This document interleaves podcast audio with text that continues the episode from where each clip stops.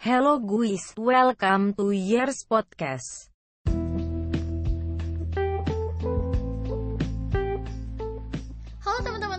Semuanya, aku mengucapkan selamat datang di podcast baru aku. Yeay! Oh ya teman-teman, aku juga mengucapkan selamat pagi, selamat siang, selamat sore, dan selamat malam buat teman-teman semua yang lagi dengerin podcast pertama ini. Nih teman-teman, ada pepatah katanya kalau tak kenal maka tak sayang. Tapi kalau udah sayang, jangan pura-pura gak kenal ya. Hayo lo yang suka ghosting. Oke teman-teman, sesuai dengan judul podcast kali ini, aku akan memperkenalkan diri sama kalian biar kita bisa lebih akrab ya guys. Oke teman-teman, perkenalkan Tiara Hasna Alfiansyah Kalian bisa panggil aku Yara.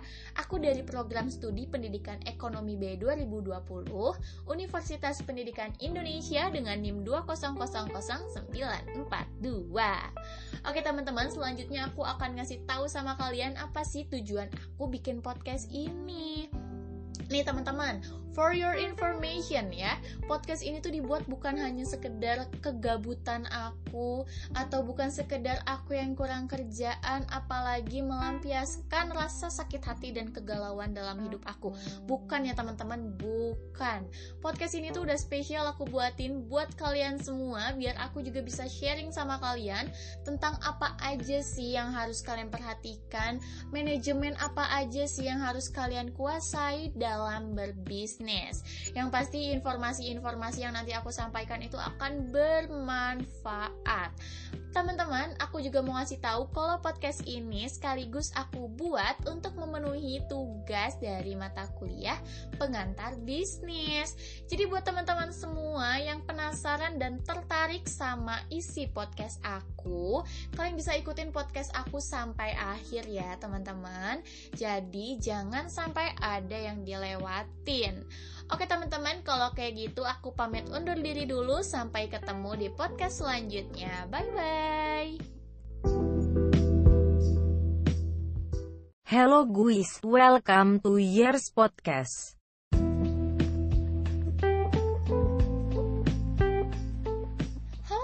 Semuanya, balik lagi sama aku Tiara Hasna Alfiansyah dari program studi pendidikan ekonomi B 2020 Universitas Pendidikan Indonesia dengan NIM 2000942 Oke teman-teman, aku mau nanya-nanya dulu nih sama kalian. Ya ampun, kalian apa kabar sih? Akhirnya kita ketemu lagi ya di podcast kali ini Ada yang lagi bahagia, ada yang lagi galau, ada yang bingung Perasaannya kayak gimana?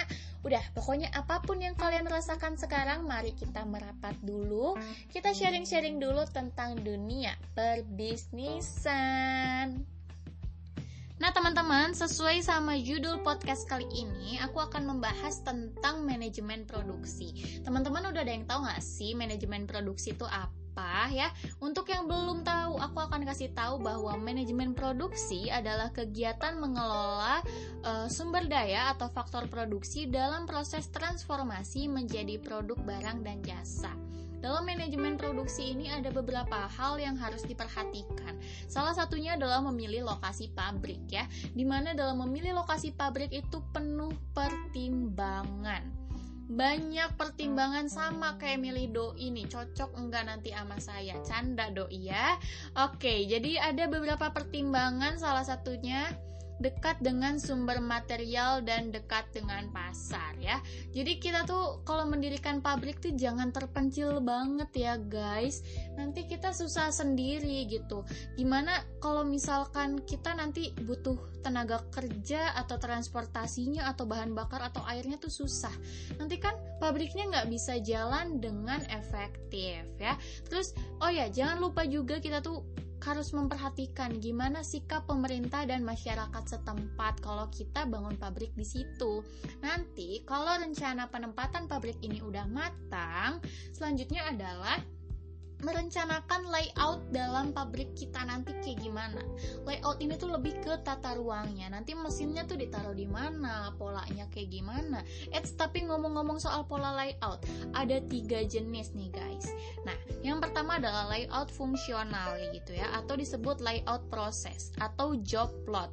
Artinya pengelompokan mesin berdasarkan pekerjaan yang sejenis. Yang kedua ada layout produk. Layout produk ini disebut juga layout garis. Jadi polanya itu mesin-mesin ini ditempatkan berurutan menurut proses produksi yang akan dilewati. Kemudian yang ketiga ada layout kelompok. Nah, dalam e, layout ini tuh mesin ditempatkan menurut kelompok produk masing-masing. Kayak gitu, teman-teman. Selanjutnya ada macam-macam proses produksi. Yang pertama adalah proses ekstraktif, yaitu metode pengambilan material. Terus yang kedua ada proses analisis, yaitu pemecahan material menjadi beberapa produk. Kemudian ada proses sintesis, yaitu menghimpun uh, berbagai material untuk menjadi hasil produksi. Terus yang terakhir ada fabricating. Fabricating itu adalah e, merubah menjadi bentuk yang berbeda gitu teman-teman. Selanjutnya ada pengawasan produksi yang tujuannya itu menjaga kelancaran pekerjaan dari bahan baku sampai ke barang jadi. Yang pertama itu ada uh, planning dulu ya. Kedua ada routing. Terus ketiga ada scheduling. Scheduling ini tuh dibagi dua cara. Yang pertama ada forward scheduling, yaitu berdasarkan tanggal permulaan operasi sampai dengan tanggal harus selesai pekerjaan. Terus yang kedua ada backward scheduling yaitu uh, dalam hal ini harus diketahui dulu nih kapan pekerjaan harus selesai dan diserahkan barulah ditetapkan tanggal permulaan pekerjaannya. Nah, terus ada uh, yang keempat itu dispatching ya. Tadi kan udah ada planning, routing, terus ada scheduling. Yang keempat adalah dispatching. Dispatching itu uh, pembuatan perintah kerja untuk masing-masing pekerjaan. Jadi dalam hal ini penting gitu biar planningnya itu dapat dilaksanakan, routingnya dapat diatur, dan schedulingnya juga dapat dijaga gitu teman-teman. Terus ada juga pelaksanaan pengawasan ya, dapat dilakukan dengan berbagai teknik. Yang pertama adalah papan rencana dan diagram kemajuan. Terus yang kedua ada studi gerak, yaitu mengatasi atau mengurangi pemborosan gerak yang tidak perlu. Terus yang ketiga ada studi waktu. Studi ini tuh biasanya bergabung dengan studi gerak ya. Jadi uh, biar pekerjaan itu dirinci. Waktu yang digunakan untuk masing-masing gerak itu dapat terukur gitu. Terus ada uh, teknik standar gitu. Tidak ada pekerjaan pengawasan dapat berfungsi secara baik jika tidak ada standarnya. Terus selanjutnya ada inspeksi. Inspeksi itu adalah fungsi penting ya di mana mengawasi pekerjaan agar berjalan sesuai dengan standar. Mungkin gitu dulu ya teman-teman semuanya. Kita lanjutin di podcast selanjutnya. Sampai ketemu di podcast selanjutnya. Bye bye. Hello guys, welcome to Years Podcast.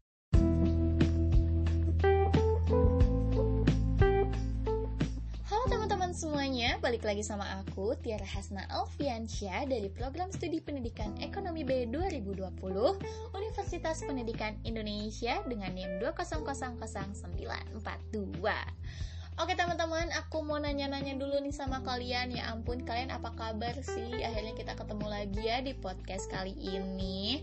Ada yang lagi bahagia, ada yang lagi galau, ada yang bingung. Perasaannya kayak gimana? Udah, pokoknya apa pun yang kalian rasakan sekarang Mari kita merapat dulu.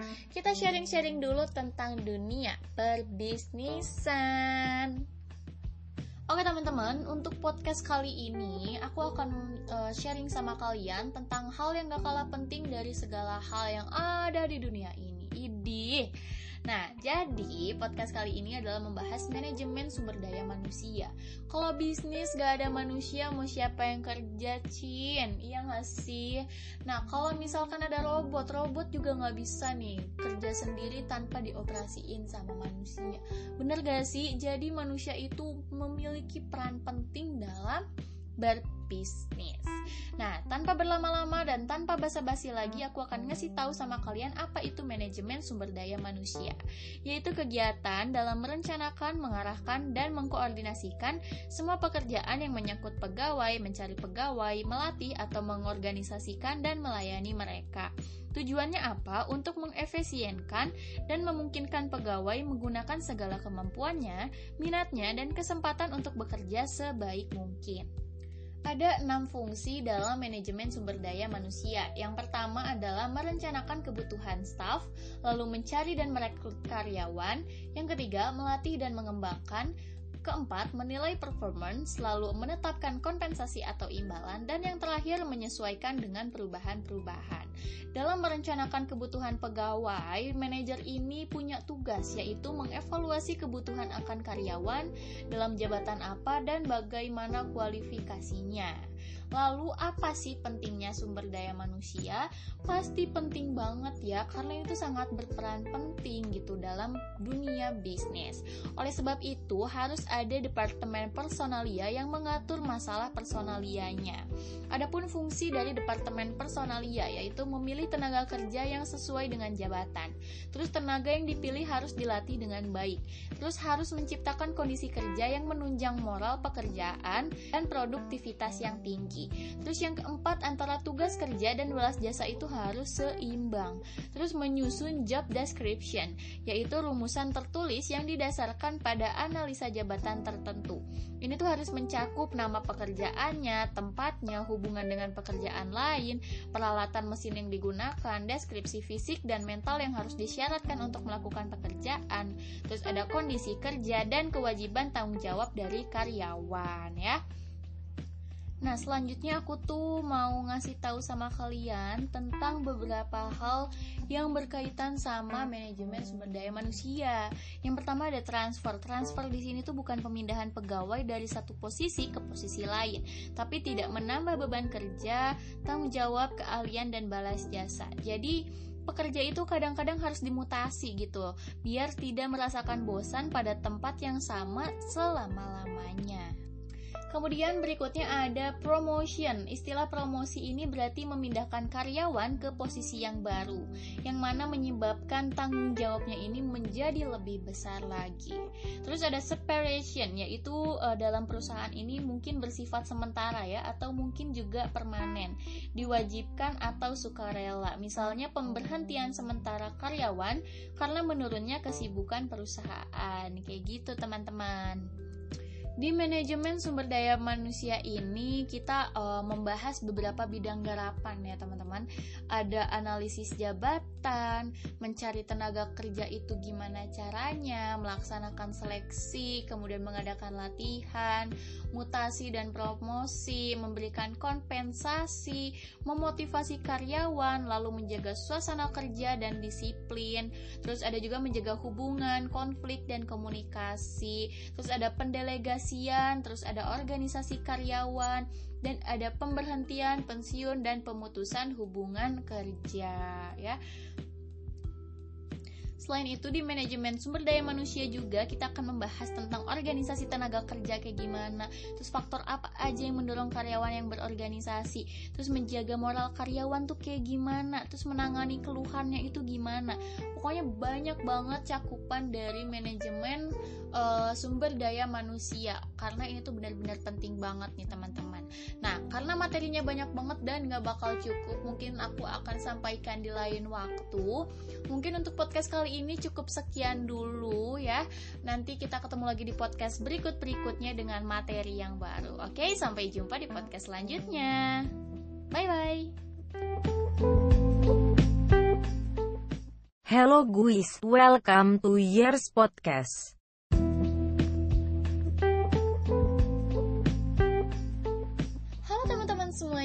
Balik lagi sama aku Tiara Hasna Alfiansyah dari Program Studi Pendidikan Ekonomi B 2020 Universitas Pendidikan Indonesia dengan NIM 2000942. Oke teman-teman, aku mau nanya-nanya dulu nih sama kalian Ya ampun, kalian apa kabar sih? Akhirnya kita ketemu lagi ya di podcast kali ini ada yang lagi bahagia, ada yang lagi galau, ada yang bingung. Perasaannya kayak gimana? Udah, pokoknya apa pun yang kalian rasakan sekarang, mari kita merapat dulu. Kita sharing-sharing dulu tentang dunia perbisnisan.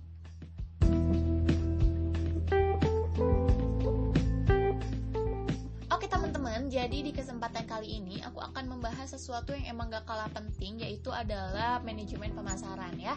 Kenapa aku katakan gak kalah penting? Karena ketika kita udah memproduksi barang dan tidak dipasarkan dengan baik itu tuh gak ada artinya teman-teman ya. Andaikan barang-barang yang kita produksi itu bisa berbicara, bisa mencurahkan isi hatinya, mungkin mereka tuh udah bertanya gitu kayak kenapa aku disia-siakan Oke maaf teman-teman kalau udah malam bawaannya ke bawah perasaan terus ya. For your information aku record ini lagi malam-malam Terus lagi gerimis sendiri jomblo mampus dah tuh ya. Oke teman-teman tanpa berlama-lama lagi kita lanjutkan saja ke pembahasan ya Di mana aku akan membahas dulu tentang konsep apa aja yang kita hadapi dalam persaingan uh, pemasaran ya yang pertama, ada konsep produksi, teman-teman, di mana para pengusaha yang menganut konsep ini mencoba membuat produksi besar-besaran dengan harga murah melalui prinsip efisiensi dalam produksi dan menyebarluaskan penjualan produksinya seluas mungkin. Kemudian yang kedua, ada uh, konsep produk di mana para pengusaha yang menganut konsep ini berusaha menghasilkan produk yang bermutu. Lalu yang ketiga ada konsep penjualan yang orientasinya adalah pada promosi. Lalu yang keempat ada konsep pemasaran ya di mana produsen yang menganut konsep ini beranggapan bahwa konsumen akan membeli barang jika produk itu sesuai dengan seleranya ya. Artinya dapat memenuhi kebutuhan dan keinginan dengan cara memuaskan konsumen ya. Berikutnya yang terakhir ada konsep sosial ya. Konsep ini beranggapan bahwa bukan selera konsumen saja yang harus diperhatikan, tapi ada yang lebih penting dari itu semua yaitu adalah kepentingan masyarakat dan kepentingan lingkungan. Jadi di konsep sosial ini prioritasnya bukan kamu ya, Cin. Canda kamu. Jadi konsep sosial ini orientasinya lebih kepada kelestarian lingkungan dan kepentingan masyarakat umum udah nyebutin beberapa konsep tadi, aku akan lanjut ke strategi marketing ya. Strategi marketing di sini ada empat. Yang pertama ada marketing mix ya, di mana marketing mix ini adalah suatu kombinasi yang memberikan hasil maksimal dari unsur-unsur produk, price, place, promotion, people, cycle evidence, dan uh, proses ya. Bisa disingkat juga 7P teman-teman. Yang kedua ada strategi marketing customer relationship management ya, yaitu adalah suatu proses dalam mendapatkan, mempertahankan dan meningkatkan pelanggan yang menguntungkan. Terus yang berikutnya ada strategi nilai pelanggan ya. Nilai pelanggan ini diperoleh dengan membandingkan manfaat dan pengorbanan.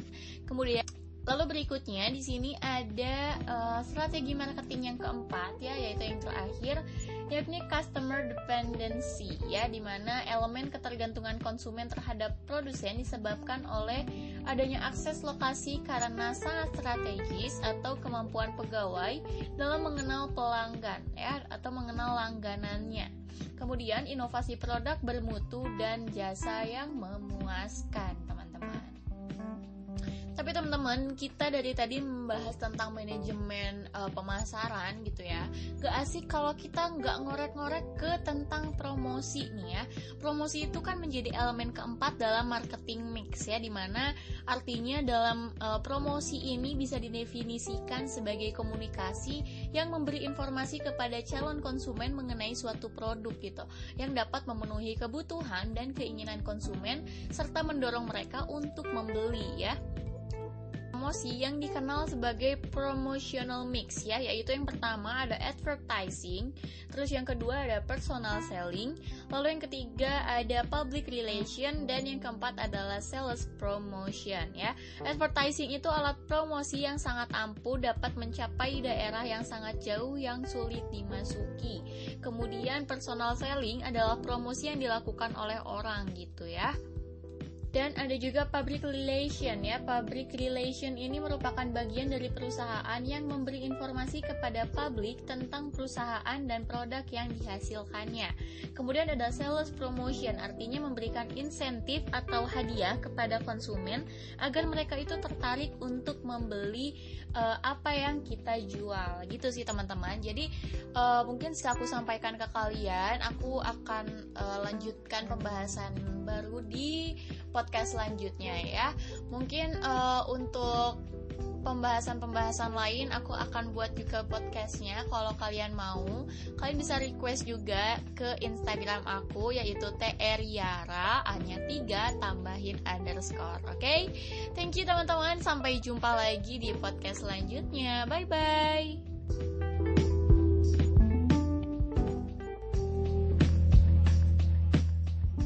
Hello guys, welcome to Years Podcast.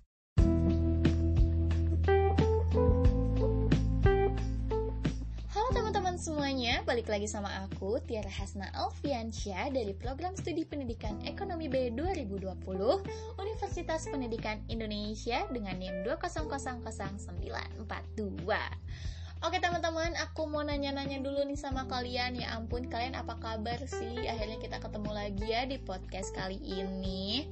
Ada yang lagi bahagia, ada yang lagi galau, ada yang bingung. Perasaannya kayak gimana? Udah, pokoknya apa pun yang kalian rasakan sekarang Mari kita merapat dulu. Kita sharing-sharing dulu tentang dunia perbisnisan Oke teman-teman semuanya, kalau dari tadi kita udah ngomongin manajemen produksi, SDM, terus ada manajemen pemasaran. Rasanya tuh nggak lengkap kalau kita ngomongin bisnis, tapi kita nggak ngomongin percuanan. Bener nggak sih teman-teman ya? Karena percuanan ini udah jadi hal yang terpenting di dunia ini. Bener gak sih teman-teman? Karena tanpa uang itu kayak rasanya kita nggak bisa ngapa-ngapain gitu guys. Nah ngomong-ngomong soal uang ya aku jadi teringat tentang permodalan atau pembelanjaan. Kalian tahu nggak sih artinya apa? Kalau kalian belum tahu, uh, jadi permodalan itu adalah usaha dari suatu perusahaan untuk mencari uh, dana atau kekayaan untuk kelancaran perusahaan tersebut ya. Kalau ditanya sumbernya dari mana, sumbernya itu dibagi dua teman-teman. Ada yang intern dan ada yang extern. Kalau intern itu dari pemilik usaha itu sendiri ya. Kalau yang extern pasti udah jelas dari uh, pihak luar perusahaan gitu. Oke, okay, ngomong-ngomong uh, tentang uh, manajemen keuangan gitu. Aku mau ngasih tahu sama kalian unsur-unsur uh, kontinuitas ya. Kontinut aduh buh, susah deh ngomongnya ah kontinuitas ya. Oke, dengan gampangnya aku ganti aja jadi daya tahan perusahaan. Oke guys, biar gak malu-maluin. Oke, jadi ada beberapa unsur. Yang pertama di sini ada soliditas ya, bukan solidaritas tapi soliditas ya. Soliditas ini adalah besarnya kepercayaan masyarakat pada perusahaan karena mau dan mampu menepati segala kewajibannya. Kemudian ada unsur yang kedua yaitu adalah likuiditas yang berasal da berasal dari kata liquid ya, yang artinya adalah cair, bukan liquid yang itu teman-teman ya ampun. Oke, buat yang cowok-cowok nih ya, jernihin dulu pikirannya bahwa liquid di sini adalah mencakup tentang uh, kemudahan suatu perusahaan dalam apa ya? mencairkan dananya atau membayar hutangnya pokoknya kayak gitu deh. Pokoknya kelancaran atau kecairan sirkulasi uang di dalam perusahaannya. Gitu nih teman-teman. Terus berikutnya ada uh, solvabilitas ya. Apa itu solvabilitas? Solvabilitas adalah kemampuan suatu perusahaan untuk dapat membayar semua utang-utangnya jika pada saat itu perusahaan dibubarkan ya.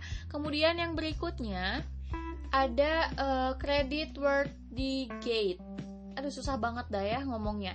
Jadi artinya adalah kemampuan perusahaan untuk memperoleh kredit karena dipercaya gitu ya. Jika soliditas, likuiditas dan solvabilitasnya baik, maka hal ini pun akan baik gitu teman-teman. Terus berikutnya nih ada rentabilitas. Rentabilitas ini adalah perbandingan antara hasil dan modal yang mendapatkan atau mendatangkan hasil tersebut gitu. Di mana e, mencakup dua hal ya rentabilitas ini e, yang pertama adalah perbandingan antara pendapatan dengan kekayaan yang ada.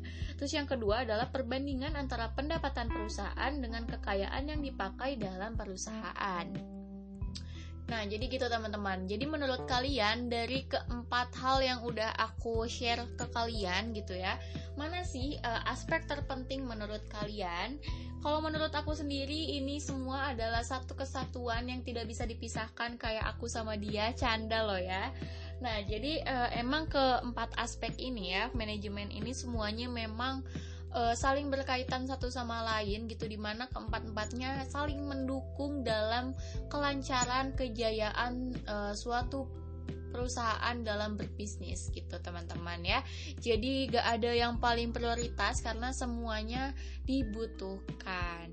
Mungkin gitu dulu ya teman-teman untuk uh, sesi podcast sharing tentang bisnis kali ini. Mungkin uh, selanjutnya aku akan bikin podcast-podcast lainnya dengan topik yang lebih menarik mungkin yang uh, kalian minati seperti percintaan atau apa pun itu. Dan nanti aku maunya sih podcast ini tuh ditemenin sama orang lain ya gak sih aku rasanya jomblo banget gitu kalau ngomong sendirian oke okay?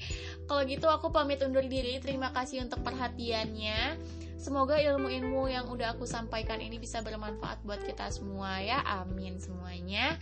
Oke, aku pamit undur diri dan sampai jumpa di podcast lainnya. Bye bye.